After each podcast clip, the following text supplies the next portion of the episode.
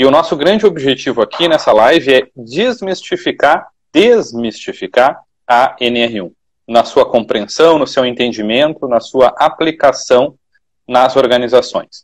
Eu sou Rafael Mótola, consultor e diretor da Horus. A Horus é uma empresa de consultoria estratégica que atua, dentre outros, dentre outros, uh, em outros business, né, em sistemas de gestão, em modelagem de sistemas de gestão, de acordo com as normas internacionais, e a ISO 45001 é uma delas. A Carla Capelós e o Paulo Lemos são nossos consultores parceiros.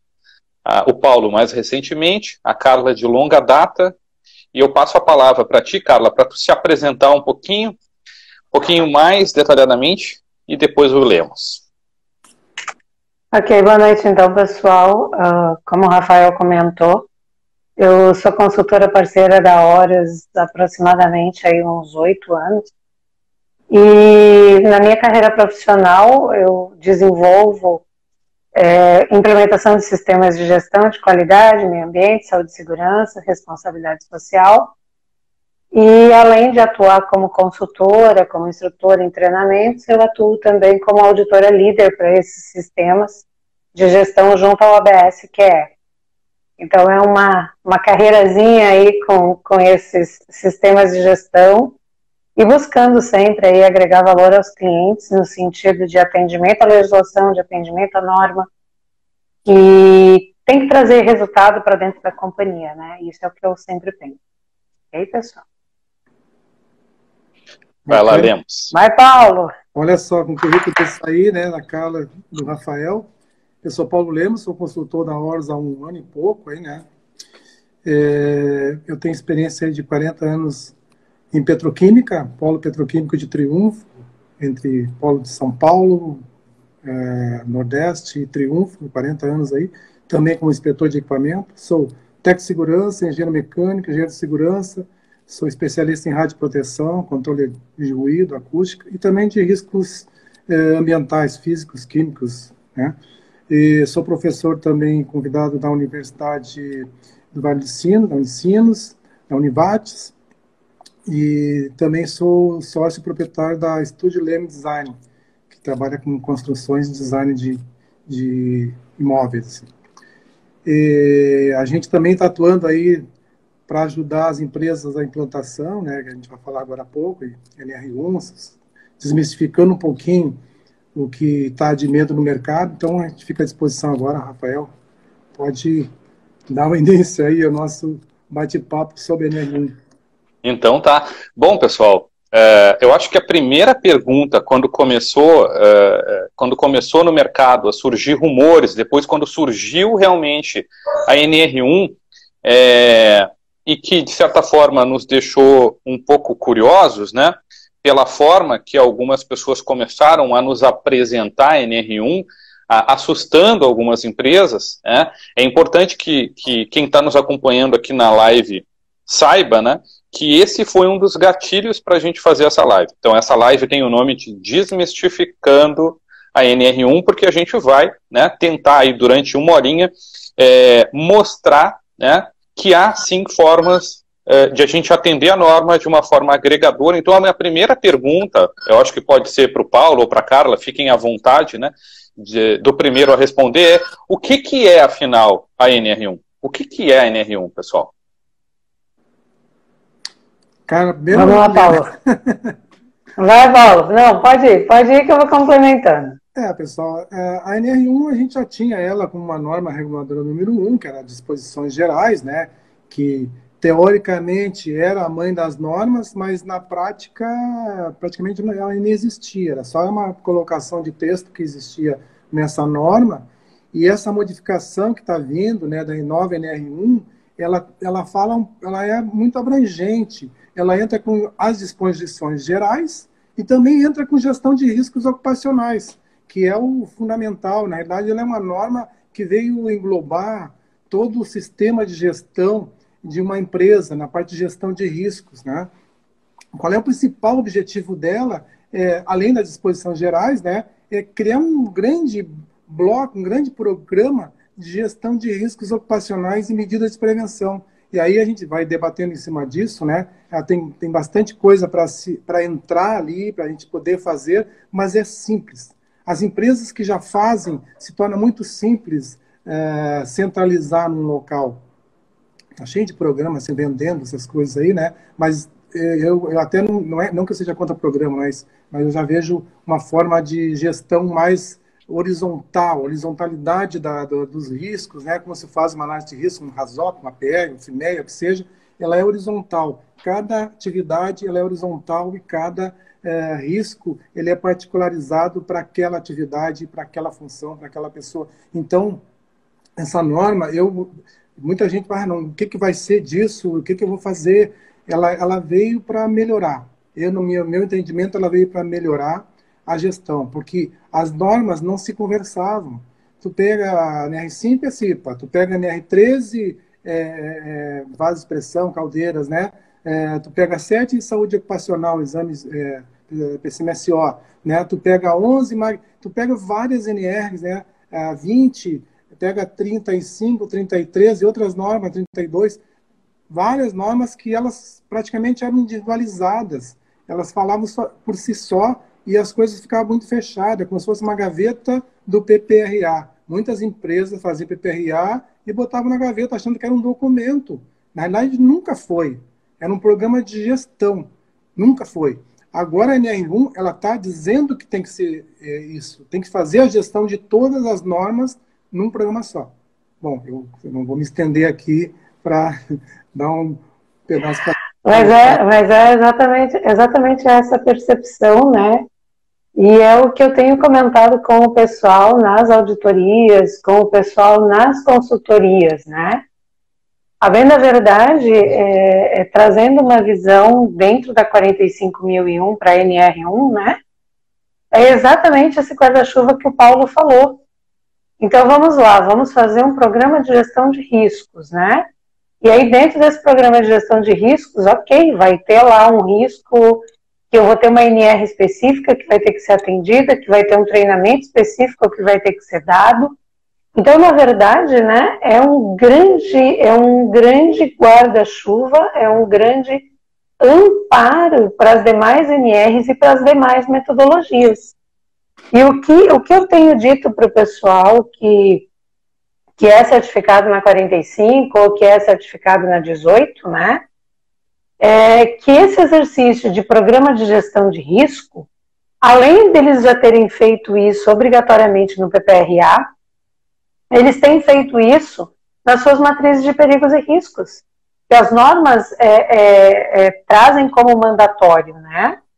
Então, é, quando começou a se falar na NR1, na revisão da NR, do, do, do, PPRA, enfim, na revisão das NRs, a gente começou a perceber o quê, né? E, e era uma discussão entre eu e o Paulo, o Rafael, de que, peraí, mas as coisas estão só se alinhando.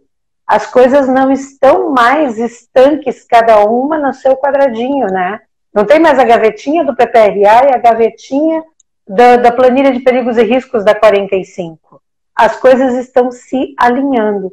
Então, essa é a nossa percepção, né? Que a NR1 traz esse alinhamento da gestão de risco, da importância da gestão de risco, da. É, na verdade, ele, ele revitaliza o PPRA, né, Paulo? Ele tira da gaveta. Exatamente. Ele tira da gaveta essa, essa gestão.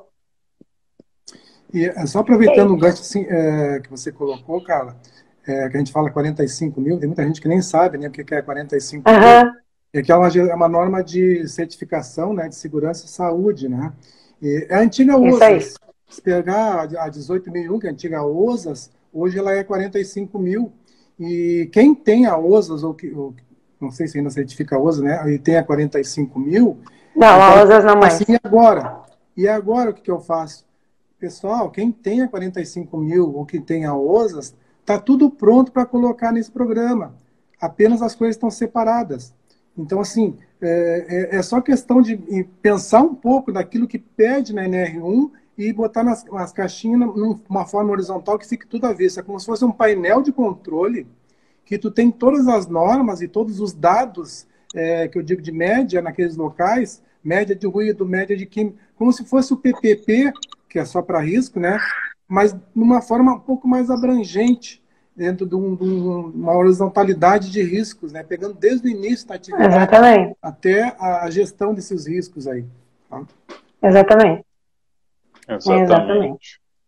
Boa noite, pessoal que está entrando aí. Boa noite, Tarcísio, Grazi, Alessandra, Matoso, Flávio, Roberta. Tem uma galera chegando aí.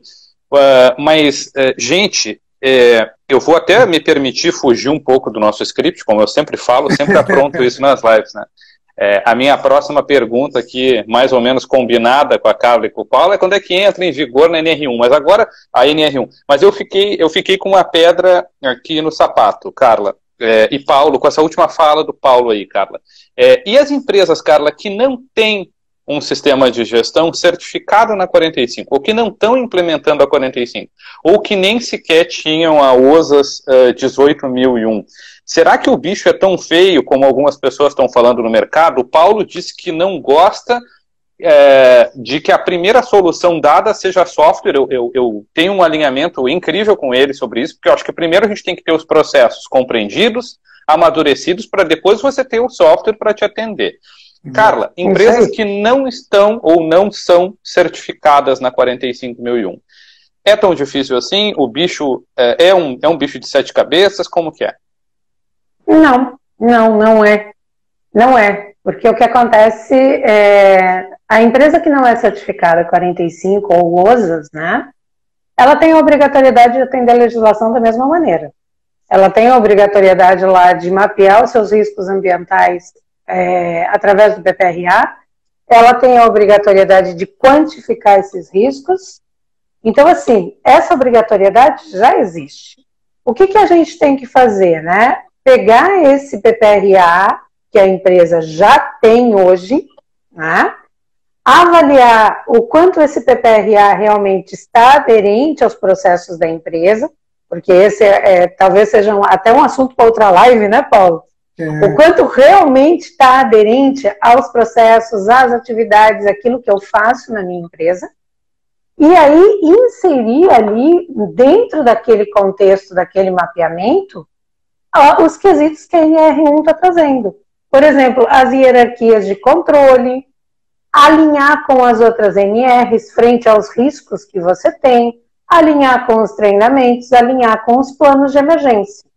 Então, na verdade, mesmo a empresa que não é certificada, ela tem que atender NR, ela tem que atender lei. E esse atendimento de lei, nós podemos buscar tudo isso da empresa e trazer para dentro dessa sistemática da NR1, trazer para dentro desse painel que o Paulo falou. Então, assim, é, da mesma maneira, a gente organiza isso dentro do guarda-chuva da NR1. É, aproveitando que eu gancho, Carla, é, é, é, bem isso que tu comentou, né? É, porque muitas empresas não têm noção do que, que é OSAS ou 45 mil, mas PPRA, muitas empresas também não têm noção. Quer dizer, o cara que monta a empresa, ele é, ele, é o, faz o um negócio, né? ele contrata alguém que muitas vezes vai lá, faz um documento, e eu recebi, quando eu trabalhava como gestor de, de, de QSMS, eu, eu é, a gente tratava todas as contratadas como se fosse da empresa. E a gente recebia cada PPRA assim comprado, pronto, né? Que era um, era um modelo padrão que nem levantamento de risco fazia, nem análise da, do, do, das atividades eram feitas. Do ambiente, né? Cumprindo o que estava na NR. Item tal, item tal. Praticamente repetiam o texto da NR e botavam alguma coisinha embaixo para dizer, estou cumprindo todos os itens da NR. A preocupação sempre do cara era cumprir o documento. Essa norma está vindo agora, ela é diferente. O, quando a gente for, uh, alguém for fiscalizar, um fiscal do Ministério do Trabalho, ele vai olhar se os riscos estão gerenciáveis, se eles estão tudo num alinhamento, se está alinhado a NR1, né, com a NR4, com a NR5, com a NR6, ele vai pegar um por um, como é que estão os EPIs da NR6? Como é que está o fornecimento de EPI? Está lá no Enem 6, tem as fichas dos, dos, equipamentos, mas tu vai ter que estar tá indicando lá que, ah, tu não conseguiu eliminar o risco? Ok, não conseguiu. Tu fez uma gestão administrativa para diminuir a exposição? Ok, mas ah, não conseguiu isso também? Tu botou um EPI para resolver o problema, para diminuir a exposição, reduzir o risco. Isso é possível. tem que estar tá escrito isso no programa de gerenciamento de risco. Se não tiver, tá, tá um buraco. Então, assim, o que a uhum. gente enxerga e até propõe, a Horas até propõe isso, me perdoe aqui a minha sinceridade, né? De fazer algo simples, simples, mas que se faça, né? Que se faça algo, realmente se faça a descrição das atividades, realmente se verifique os riscos. Ah, é difícil. Para quem nunca fez nada, até pode ser difícil. Mas tem muita gente capacitada no mercado e, e que tenha condições de ajudar as empresas a fazer isso, a fazer levantamento uhum. de risco, né? de eh, fazer um PPRA, que não vai ser mais PPRA o nome, é levantamento de riscos ambientais, tu tem que fazer ali a, a avaliação dos riscos, né, que está caindo, a NR9 vai mudar, Sim. já mudou a verdade, vai mudar, uhum. praticamente, Sim. né? Então, é, com isso, a gente consegue fazer uma boa gestão do todo. Ah, eu nunca fiz e nada, não... né? Uhum. Vai ter que começar a fazer. Quem não fez vai ter que começar a fazer. É lógico que tem empresas que são... E é como... E é, e é, né, Paulo? Como disse o Rafael, é, não é que nós sejamos contra software, né? Pelo contrário. É, o software facilita a vida, mas o que, que eu vejo muito na minha vida aí como auditora, né, gente? Ah, temos um software aqui para fazer o levantamento de perigos e riscos. Tá. É, o software não vai na área. O software não entrevista trabalhador. O software não mede quanto tem lá de poeira, quanto tem lá de ruído. O software não faz isso. Uhum. Se eu não tiver um processo definido e se eu não tiver competência por trás desse software, é mais uma encrenca, é mais um problema. Então, assim, ó, primeira coisa, é, te inteira do assunto adequadamente. Segundo ponto, desenhe processos claros de como é que tu vai fazer mapeamentos de risco, de como é que tu vai fazer medições de risco. É, o Paulo é muito mais especializado do que eu nessas medições. Mas, por exemplo, você vê medição de ruído que o cidadão deixou lá o dosímetro duas horas com o operador. Aí eu pergunto isso para vocês: é uma medição de ruído válida? É uma medição de ruído verdadeira? Duas horas do, do, do dia de trabalho do cidadão? Aquele negócio ali? Então, primeiro, né, precisa ter consciência do que é esse guarda-chuva da NR1, do que as NRs estão propondo na sua mudança. Segundo ponto, processos claros e competência por trás, aí depois a gente automatiza o negócio. Aí o negócio vai funcionar. Porque, Porque o que eu mais vejo em auditoria é isso qualquer empresa, o cara que, que faz a empresa, ou que monta a empresa, ele tem a descrição da atividade, da função, o que, que vai fazer. O que, que o cara vai fazer, qual é a descrição do que ele vai fazer. Aí tu vai avaliar qual é o risco que tem naquilo, que produto está envolvido, qual é os riscos físicos que estão envolvidos, qual é os riscos de acidente, os riscos mecânicos que estão envolvidos, né? E, o que, que acontece se der uma emergência naquele ponto ali? Que, qual é o teu plano de emergência para aquele ponto ali. Então, se a gente pensar nesse sentido, é, as pessoas que podem dizer, ah, não tenho nada, agora vou começar, começa do início. Começa do início, inscrição das atividades, né? Descreve todas as atividades Isso da empresa, descreve todo o setor. Isso já tinha no PPRA. Tu botava lá é, como é que era o setor, como é que era o piso, como é que era a parede, se era branco, se era iluminado, se não era iluminado, tu botava tudo isso no PPRA mas mesmo assim ficava um, um, um, documento tão espesso, e vai continuar sendo o levantamento de risco, né? É, nesse, na NR1 ele vai só o resultado, ele vai só o detalhe, a média final, quanto está aquele exposto naquela atividade. Não precisa botar todas as medições que tu faz, né? Mas pelo menos tu vai ter uma visão global. Como tu olha hoje um PPP, por exemplo, bem feito, tu vai olhar o que, que ele está exposto de ruído, o que está exposto de química, é, quais os químicos, qual é o limite, está acima do limite, está abaixo do limite, que EPI está usando ali está no PPP, né? E o, o, a NR1, ela vai fazer aquilo, mas esticado. Vai falar do risco uhum. do acidente, vai falar dos acidentes. Aí tu pensa assim, ah, não precisa renovar mais, para nós mais adiante, não precisa renovar toda hora, mas se tiver um acidente, tu vai ter que verificar e talvez tem que fazer uma nova avaliação de risco aí. Então, essas coisas é, ele é um programa dinâmico, isso que a gente tem que entender, não é um programa... E, inclusive a ergonomia, né, Paulo, Exato. vem para dentro dele todas as NRs. a NR17 era um troço meio flutuando, né? meio perdido. Existe um é. item né, né, nessa, na NR que fala dos riscos químicos, físicos, biológicos, ergonômicos então, e mecânicos. Então, assim, todos os uhum. riscos de acidente, riscos químicos, físicos, biológicos, ergonômicos, vão estar tá, cumpre ou não cumpre, está dentro, ah, o, o ruído é, é 80 decibéis, está abaixo do limite, ok, está beleza, em termos de eh, exposição ocupacional, né? E aí, mas ele, ah, mas ele está 80, ele também causa problema ergonômico, então ele está lá na ergonomia. Se, o que está abaixo do limite, não era antes, não tem diferença isso. A ergonomia, uhum. a ergonomia, eu acho que é um exemplo, né, uh, pessoal, daquilo que vocês falaram antes, que uhum. cada NR ia para um escaninho, ia para uma gavetinha, e as coisas eram vistas compartimentadas, estanques. Quando a gente, quando eu audito, né, API e ATF 9001, e a gente tenta, né, dar uma forçadinha nessa questão assim, tá, mas olha lá, aquele, aquilo lá não é um risco, até para o próprio colaborador e tal. Não, a gente não tem nenhum programa de ergonomia. Assim. Parecia assim que a ergonomia era o último estágio, né? antes da, da santificação. Ou seja, a empresa ela deixava a ergonomia para tratar quando ela tivesse muito evoluída em outras práticas de saúde e segurança. E agora, pelo que eu estou entendendo, não. Isso deve ser tratado, deve ser abordado no, no PGR. É isso? É isso. É isso aí. É, é, Legal. aproveitando ali, a Paula Laje está falando das NRs ali, estou vendo aqui embaixo. Paula Laje, filha do amigo meu e ex-aluna, né? É, é, todas as NRs têm que ser mencionadas ali. Apenas tu, é, tu, não vai botar todo todo detalhe da 35 ali, tu vai botar que tu tem ali essa atividade é espaço confinado, né? Essa atividade é de, de exposição à eletricidade lá na parte NR10. Então cada atividade vai estar descrita e dentro daquela parte de risco de, de mecânico, como está colocando aqui, né? Ele, ele vai botar quais os riscos daquela atividade. Qual é o risco de acidente que tem aqui, qual é o risco de exposição à eletricidade que tem aqui, qual é a exposição a química e assim por diante. Então, todas as NEs vão estar é, elencadas na horizontal, porque aí tu pode criar colunas, né? Dentro da, da, da, da nessa, nesse programa geral de gestão de risco, ele pode ser colunas que vai pegar, ah, risco mecânico está aqui, risco químico aqui, risco físico aqui, e tu vai botar se está cumprindo ou não está cumprindo. Aquilo que tu não cumpre, tu vai ter que ter uma ação. Isso tem que estar tá claro para todo mundo. Como sempre foi. Só que as pessoas fazem Exatamente. recebiam o programa, assinava que recebia. É, é criando, criando até um, uma linhazinha de exemplo. É isso aí, Paulo. Montou uma tabela, isso aí. É isso aí, que nem, por exemplo, é o que o Paulo está dizendo ali, e é extremamente importante isso, né?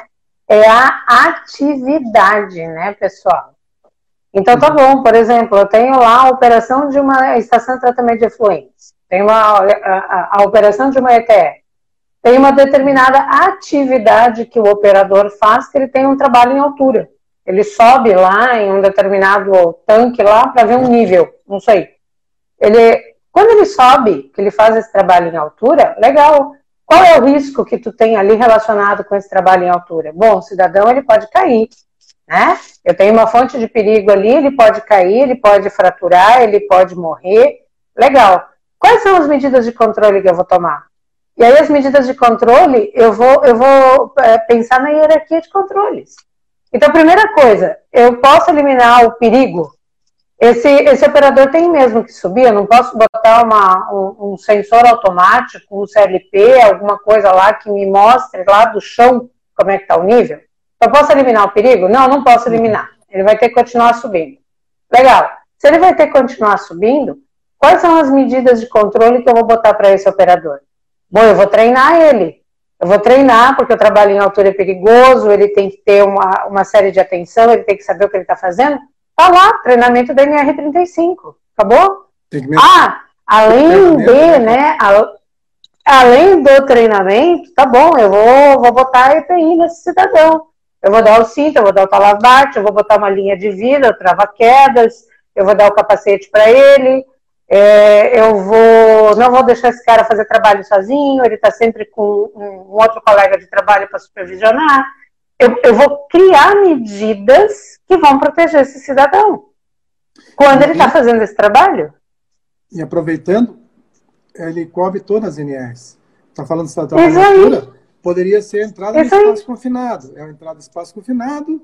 Ele, no mesmo tempo que ele teve espaço confinado, tem trabalho em altura ali, ele tem, é, tem a PEC, a permissão de entrada de espaço confinado, mas ele tem ali o treinamento de NR33, né? Ele tem é, análise dos riscos, análise dos riscos químicos ele está exposto ali, que tipo de risco ele está ali, tem riscos físicos, temperatura dentro de uma torre, dentro de um vaso, dentro de um tanque, né? Que tipo Isso de evaporação vai ter ali. Então, é, mesmo que não seja rotineiro, o que não for rotineiro, que a gente fazia no passado, uma análise de risco para aquela atividade não rotineira, a gente coloca dentro do programa geral como uma atividade não rotineira para aquela que passa a ser quase, não digo uma rotineira, não rotineira, tu pode escrever lá na tua tabela, não rotineira. É quando vai fazer uma de manutenção, alguma atividade diferente, vai montar um andaime é, que, que não é fixo, né? E assim por diante. Ou vai montar uma, uma, uma subestação provisória de uma obra, né? Uma, um pipe shop de, de solda, alguma coisa assim. Então, essa atividade tem que estar escrita, né? Então, é... e, e, o importante, né, Paulo, descrito para os funcionários próprios da empresa e para os contratados. É, Uma coisa que eu vinha comentando ali com o Paulo e com outros e com outros colegas auditores, né? Era assim, ó. Escreveram lá na NR1 o seguinte, que MEI, microempresa e, e, e pequenas empresas não precisam mais fazer PPRA, né? Escreveram lá na NR1. Exato. Ah, tá bom. Olha que maravilha, que coisa bem bonita. Tá. Só que eu estou terceirizando, eu estou contratando uma empresa, eu sou responsável por mapear os riscos da atividade desses cidadãos. Então, assim, a empresa ela pode estar tá desobrigada lá, quando ela está no grau de risco 1 ou 2, ela pode estar tá desobrigada de ter um documento formal frente à lei. Agora, ela está dentro da minha instalação, dentro da minha fábrica, nos meus riscos, fazendo as minhas atividades, elas têm que estar tá contempladas nesse mapeamento de risco. Tem que estar tá contemplada nesse programa de gerenciamento de risco ocupacional. Então, tá assim, é, se a gestão de terceiros, se a gestão de terceiros já tinha uma grande responsabilidade, né, Paulo? Hum. Hoje, então, está mais ampliada. É, no meu entendimento. O guarda-chuva é da empresa contratante. Como sempre foi. Isso aí. Só que a empresa contratante exigia ou pedia que a empresa contratada fizesse algo de avaliação de risco e tal, e, e nem fornecia os dados. Agora a empresa contratante, ela tem que fornecer os dados, tem que ser à vista, né? tem que ser gestão à vista, tem que mostrar a exposição a riscos para a empresa contratada, contratada, porque se alguém adoecer da, da contratada, a responsabilidade ela é, ela é da contratante, porque ela que está gerando o risco principalmente na questão da micro, né, microempresa individual e microempresa ou empresa de pequeno porte, que não tem essa obrigatoriedade de, de fazer o levantamento, não é mais o PRA, levantamento de riscos ambientais. Sim, né? o levantamento dispensa, de riscos. E também dispensa a, o PCMSO, mas assim, ele vai entrar dentro da minha empresa, ele é um MEI, eu tenho que ver como é que está a saúde dele. Então, eu pago para ele fazer o exame, se for o caso, ó, eu tenho que tu vai fazer o exame de entrada porque eu quero saber como é que tu está entrando e saber como é que tu está saindo. Claro que tem prazo disso, tem tempo disso, é menos de 180 dias, a gente tem até, sei lá, né, pensar em tempo que o cara vai trabalhar dentro é um dia, é, é, é, que é uma atividade acidental, sim, sim. Né? o cara vai um dia só e faz a troca de vidro na empresa, por exemplo, né? É, então, assim, vários tipos de empresas que poderiam trabalhar dentro da empresa mãe, mas não isenta a empresa mãe em relação a isso. E, e tem que mencionar nos riscos. Vai ter que colocar que tem empresas é, MEI ou ME ou EPP, na empresa de pequeno porte, uhum. trabalhando na, dentro do seu site. Então, isso, e é natural ter, né, Paulo? É, é isso é natural, é natural. É natural. As empresas de grande porte, que eu digo assim, onde eu trabalhei, Paulo Petroquímico, tem o controle de todo mundo que entra. Todos, não tem ninguém, tem até o visitante, né? Autoriza ou não a ir numa área. E aí, e, só que agora muda um pouquinho essa questão de expor os riscos que tu tem ali. Mas expor os riscos, está controlado? Está controlado, ok, não tem problema, tu tem o risco, mas tu tem o controle dele. Aquilo que tu não tem o controle, tu vai ter lá administrativa, a partir daqui use tal coisa, capacete, lá, botina, óculos, protetor ocular, tu está controlando administrativamente aqueles riscos ali, não controlando, mas minimizando, né? E pelo menos tu está demonstrando que tu está controlando a exposição daquelas pessoas que não são dali também. Uhum. E Paulo, quando é que entra, afinal, em vigor a NR1? É, quando é que ela inicia? Ela já está valendo ou tem Não, um prazo? Como é que é isso? Ah, ela era para ter entrado em março desse ano, né? Mas em função de uma mudança dela aí, ela acabou ficando para 2 de agosto. 2 de agosto.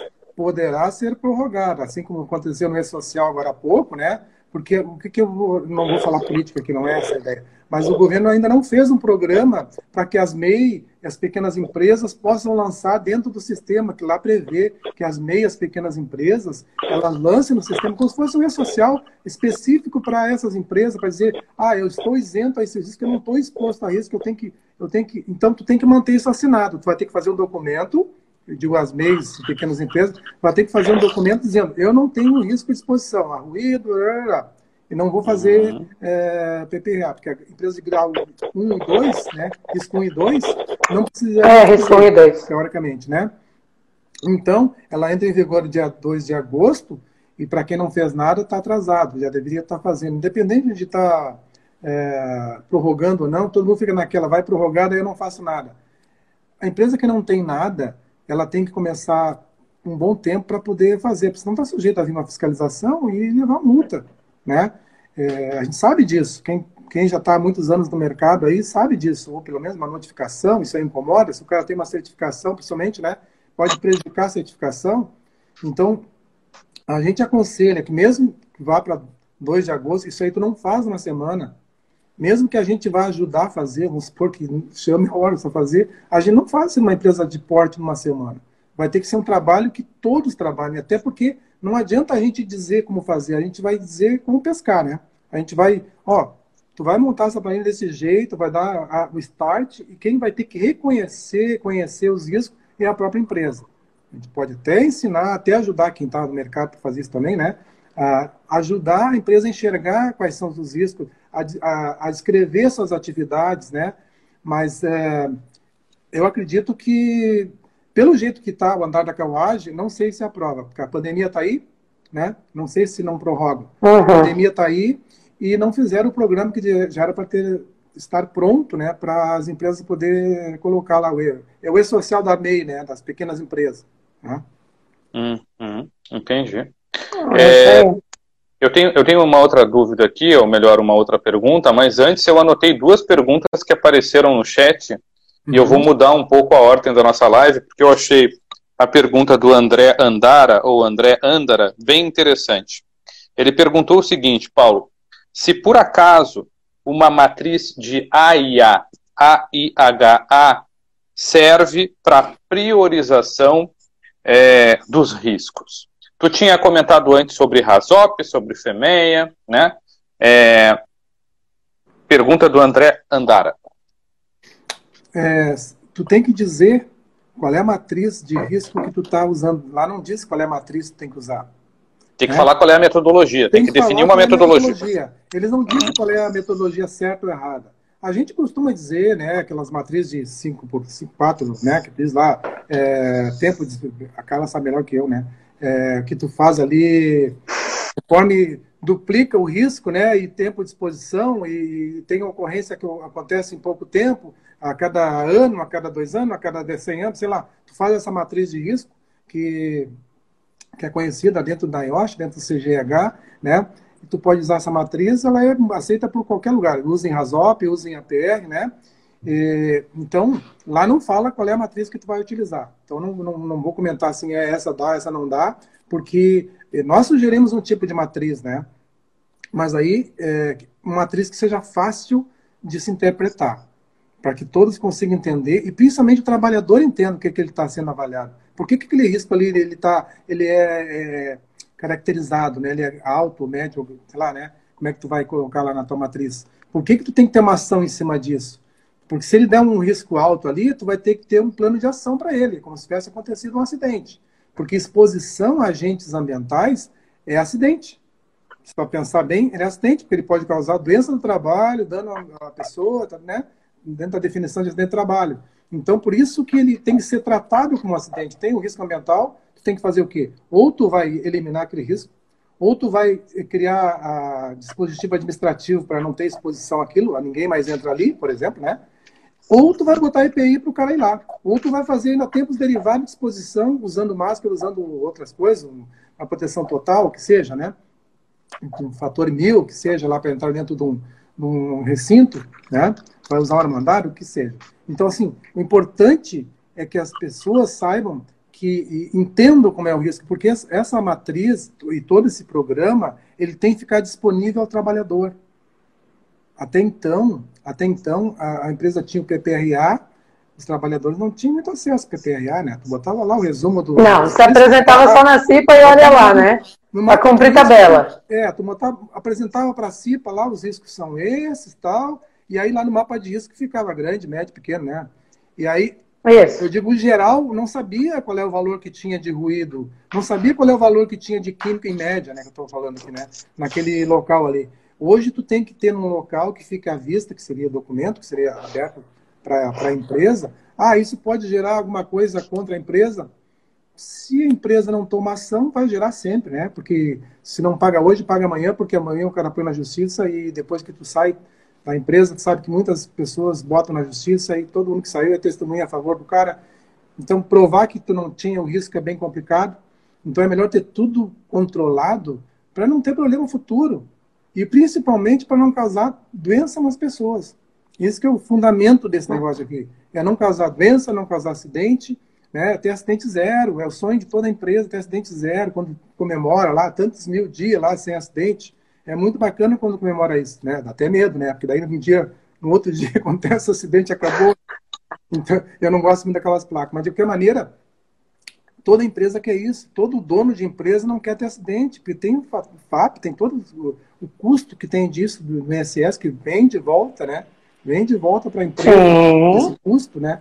Então ninguém quer ter acidente. Além da imagem, né? E principalmente ninguém quer ter doença ocupacional. Porque a doença ocupacional é para sempre. Tu vai ter que ter, pagar o cara para sempre ali. Tem indenizações, né, que a gente sabe da história aí de milhões aí de empresas que gastaram porque não fizeram a prevenção correta. Ah, mas a culpa é de quem é? Não, a culpa é de, é, de não fazer, é do engenheiro de segurança não enxergar, não mostrar, ou técnico de segurança que seja, né? Tem que conhecer o processo. Eu sempre falei para o pessoal que trabalhava comigo, para te conhecer segurança do trabalho, tem que conhecer o processo. Se tu não conhecer o processo, tu vai ser um cego no meio atravessando uma rua. Porque tu não sabe o que está acontecendo ali. Então, conhece o processo, tu vai saber onde tem os vazamentos, onde tem a exposição a agentes em geral, assim por diante. É, é isso aí. Não sei se eu, é, respondi. Eu, eu acho que eu, eu, eu, eu dei uma volta grande, mas não, sei se eu não tu, eu, eu, acho que tu respondeu, é, tentando objetivar, é, nós temos que definir uma metodologia que seja robusta, que priorize riscos. Para os maiores riscos, nós vamos ter que tomar as ações, definir prazos responsáveis e gerenciar esse plano. Para mim, isso está muito claro. Isso que vocês estão falando, eu vou só fazer um comentário aqui de algo que me, deixa, me deixava e ainda me deixa muito preocupado, quando um cliente grande nosso, Carla, por exemplo, a última vez que isso aconteceu foi esse ano, lá em janeiro ou fevereiro, um cliente de Guarulhos pediu para a gente, a gente estava iniciando um projeto grande, ah, eu quero o PPRA da Horus. Aí a gente explica, como a gente conhece um pouquinho disso, né? Olha só, a gente vai trabalhar dentro das tuas instalações, cliente grande, né? Um cliente lá de Guarulhos. Então, assim, o PPRA é o teu. A gente está sujeito aos teus riscos, né? Os nossos consultores estarão sujeitos uhum. aos teus riscos. Então, assim, quando isso acontece, dá para ver claramente, né, que o cliente não entendeu. Né? Ele quer o PPRA como uma formalidade. Né? Não, o PPRA é, é, os riscos os quais os nossos consultores, os nossos instrutores, auditores estarão sujeitos na ambiência do cliente. Então, me, me parece agora que esse que essa NR1, vou chamar ela de NR1 integradora, vou me permitir Exato. isso, né? NR1 integradora, ela é muito mais inteligente. Né? Uhum. Sim. Sim. E é bem, Legal. é bem como tu colocasse. Quem tem que dar a, a para esse novo formato, quem tem que dizer a exposição dos riscos é o contratante. Ele que vai ter que dizer, a não ser que o cara vai fazer um trabalho de alto risco lá, o cara vai usar, vai entrar claro. na empresa Sim, com o equipamento dele. Exemplo, né? Claro. Ele com uma fonte radioativa, ele vai ter que dizer uh, os riscos que ele tem na fonte, tem que ter licença da CNEM, assim por diante. Mas se o cara é risco 1, risco 2, não, e não tem PPRA voltar naquele risco daquela empresa, quem tem que dizer é o contrário. Tu tem que dizer para o teu visitante quais os riscos da tua empresa. Agora é mais a custa do que era no passado. Então tu tem que dizer, pessoal, esse aqui eu tenho exposição ao ruído, eu tenho a, a exposição a agente, agentes carcinogênicos, que não tem limite, todo mundo sabe disso, né? E eu tenho exposição a ruído nesse setor. Tem que estar claro isso para quem está entrando e até na hora do contrato tu informar, eu tenho tais, tais, tais riscos. aqui se, se, se paga a insalubridade por isso, nesse ponto aqui, porque eu não tenho como minimizar e o EPI não é suficiente para. E aí eu tô. É um erro, né? Esse negócio de pagar, mas o Brasil ainda tem isso, né? Então, eu pago aqui, então tu vai ter que também entrar na mesma situação que eu estou, né? Que eu estou. É isso Legal. que... É exatamente isso. É, eu tenho mais uma perguntinha aqui, mas eu vou deixar para a sequência. Uma, é uma pergunta, uma consideração da Paula Lages, ou Paula Lages, eu vou deixar para a sequência, porque eu quero fazer uma outra pergunta para vocês, que é o que é o PGR? Vocês já estão respondendo, né? Talvez eu, eu tenha que mudar a pergunta. O que ainda falta falar sobre o que seja o, o PGR e o que ele deve conter? Né? Eu entendo que vocês já explicaram isso, mas o que mais, Paulo e Carla, é, ainda talvez fosse importante falar para o pessoal que está nos ouvindo de aspectos que o PGR não pode deixar de ter. Quer que eu fale, cara? Vai, Paulo. Bom, ele, ele, vai, ele vai que a auditora vai ficar te auditando e ver se falta alguma coisa do que tu falou. Estou pedindo ali que eu dê um alô pro pessoal do SMS da Inova. Alô, pessoal do SMS da Inova. Ó, oh, tá aí o pessoal, Lucas. Minha turma aí, minha turma tá aí. Bacana, pessoal. Então, assim, ele é um documento que tem que ter, ele tem que ter um inventário de risco, ele é obrigado a ter um inventário de risco. Então, aquilo que nós falamos tem que ver todos os riscos ocupacionais, todos, toda a exposição de risco, tá? Então, esse é um grande inventário. Ah, mas eu não tenho ideia como é que é isso. Como eu disse, descreve o que que tu faz, né? É que nem que negócio diz com quem anda que eu direi quem é. Às vezes descreve o que que tu faz e ali tu descreve qual o risco que está exposto. Bom, nessa atividade aqui, o cara tem carregamento de caminhão, por exemplo, eu tenho exposição a risco de químicos, eu tenho exposição a, a banho químico acidental, eu tenho exposição a trabalho em altura, que eu vou subir no caminhão lá para fechar a tampa do tanque, não sei o que lá. Então, assim, eu vou descrever várias atividades naquela atividade ali, que é uma atividade de carregamento, por exemplo, né, de vários, estou lembrando aqui, né, me lembrei do carregamento de caminhão. Então, tu vai descrever todas as atividades que tem naquela função ali naquela atividade, na realidade, né? Aquela operação ali. Ah, eu, eu trabalho com partida de bomba. Aí eu tenho o risco da, dali da bomba, de romper um selo, né? Da exposição dos riscos do selo da bomba, assim por diante. Então, essa atividade que a gente via na Inova, aí, pessoal, aí, levantamento de aspectos, impacto, perdas e dano, tá lá, tá lá, gente. Tá lá, quem tem isso aí tá lá, é só aproveitar aquilo ali. Aproveitem esse documento, né? Então, quem já tem sabe que eu estou falando, né? Quem não tem, a gente vai poder ajudar. Mas, digo, e mesmo quem tem, a gente pode ajudar também, para poder colocar todas as caixinhas nos seus devidos fins aí, né? Mas tem que ter o plano de ação, além do inventário, tem que ter o plano de ação para aqueles riscos, né? E esse documento tem que respeitar todas as outras NRs. Ele tem que estar tá assim, não, não mencionar a NR10, né? Não, mas tem que os riscos daquela NR tem que estar. Tá, tem ou não tem, né? Pode dizer, ó, não tem exposição a riscos elétrica, eu não preciso botar nada, né?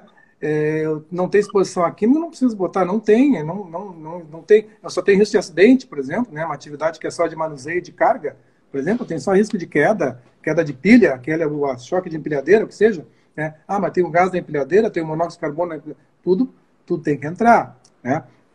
Outra coisa, ele tem que ter, tem que caracterizar o risco de processo, tem que caracterizar ele, né? Tu tem que caracterizar toda a atividade. Aí tu vai ter que fazer a descrição dos perigos possíveis, das lesões que pode acontecer ali, né? da descrição do risco gerado pelo, pelos perigos. Tu tem que ter uma indicação de grupo de trabalhadores sujeito àquele risco. Tem que ter ah, medidas de prevenção implementadas. Tu implementou aquilo, está implementado? Faz a matriz de risco. Ah, não foi suficiente. Então tem que ter algo mais, além daquele é o risco residual que a gente fala né, na 45, na 9, na 14, né? É o risco residual. Tu tem que trabalhar esse risco residual, porque senão tu tem que ter alguma outra ação ali, que é o EPI, ou que o cercar. Um, um filtro, um é, controle. Alguma coisa, né? Então, assim, todos os dados tem, tem que ter avaliação desses riscos. Ah, eu tenho que fazer avaliação de riscos ambientais? Tem que fazer. Vai ter que ter um local onde tu vai botar dados é, de numeral, de número, né, de valores de exposição ambiental, que está lá no levantamento dos ambientais do todos, né? Tu pode estar lá uma coluna com 30 levantamentos, 100 levantamentos, que eu digo o pessoal que estava ouvindo, que me pediu para falar aí daí, não, né? a gente tinha levantamento diário, é uma coisa assim, é muitos números. Não, não precisa ter todos esses números, pode ter a média daqueles números, né? Tu faz fazer um desvio padrão, mede ali com 95 graus de confiança, para quem faz isso, bota lá aquele númerozinho que a gente usava no PPP, que usa no PPP, é o que vai ali, né? É, e também, né, qual é o critério que tu adotou para avaliar esses riscos, né? Como é, o que que fez tu tomar essa decisão?